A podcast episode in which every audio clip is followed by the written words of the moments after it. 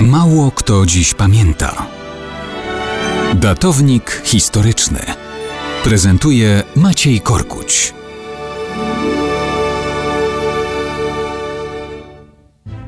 Mało kto dziś pamięta, że 13 stycznia to dzień, w którym okolice Szczecina nawiedziło ponad tysiąc Amerykanów i ich kolegów. Były to odwiedziny w sensie dosłownym, przelotne.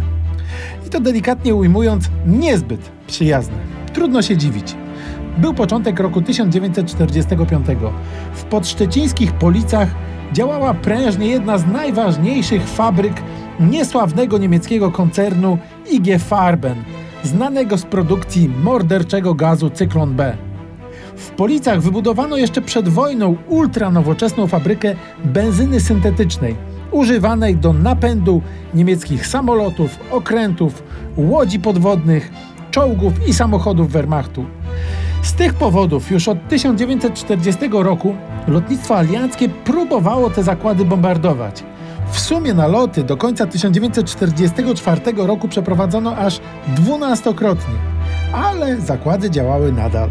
Stąd 13 stycznia 1945 roku nad Policami odbyły się przelotne odwiedziny aż 250 alianckich bombowców, które przez kilkanaście minut zrzuciły tutaj aż 1600 ton bomb lotniczych. Mimo uszkodzeń, fabryka jeszcze w marcu została zbombardowana po raz ostatni. Te alianckie odwiedziny bynajmniej nie zrównały fabryki z ziemią.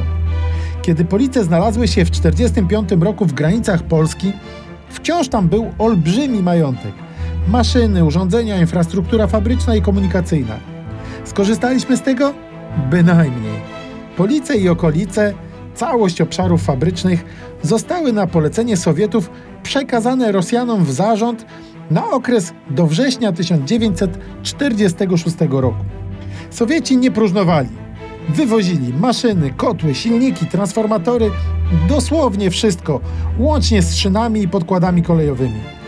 Polacy otrzymali, jak w tysiącach innych tego rodzaju przypadków, ruiny i puste nasypy kolejowe. I tak niby przyjazny zarząd sowiecki stał się tysiąckroć skuteczniejszym kataklizmem dla fabryki w Policach niż nawet najbardziej nieprzyjazne amerykańskie naloty.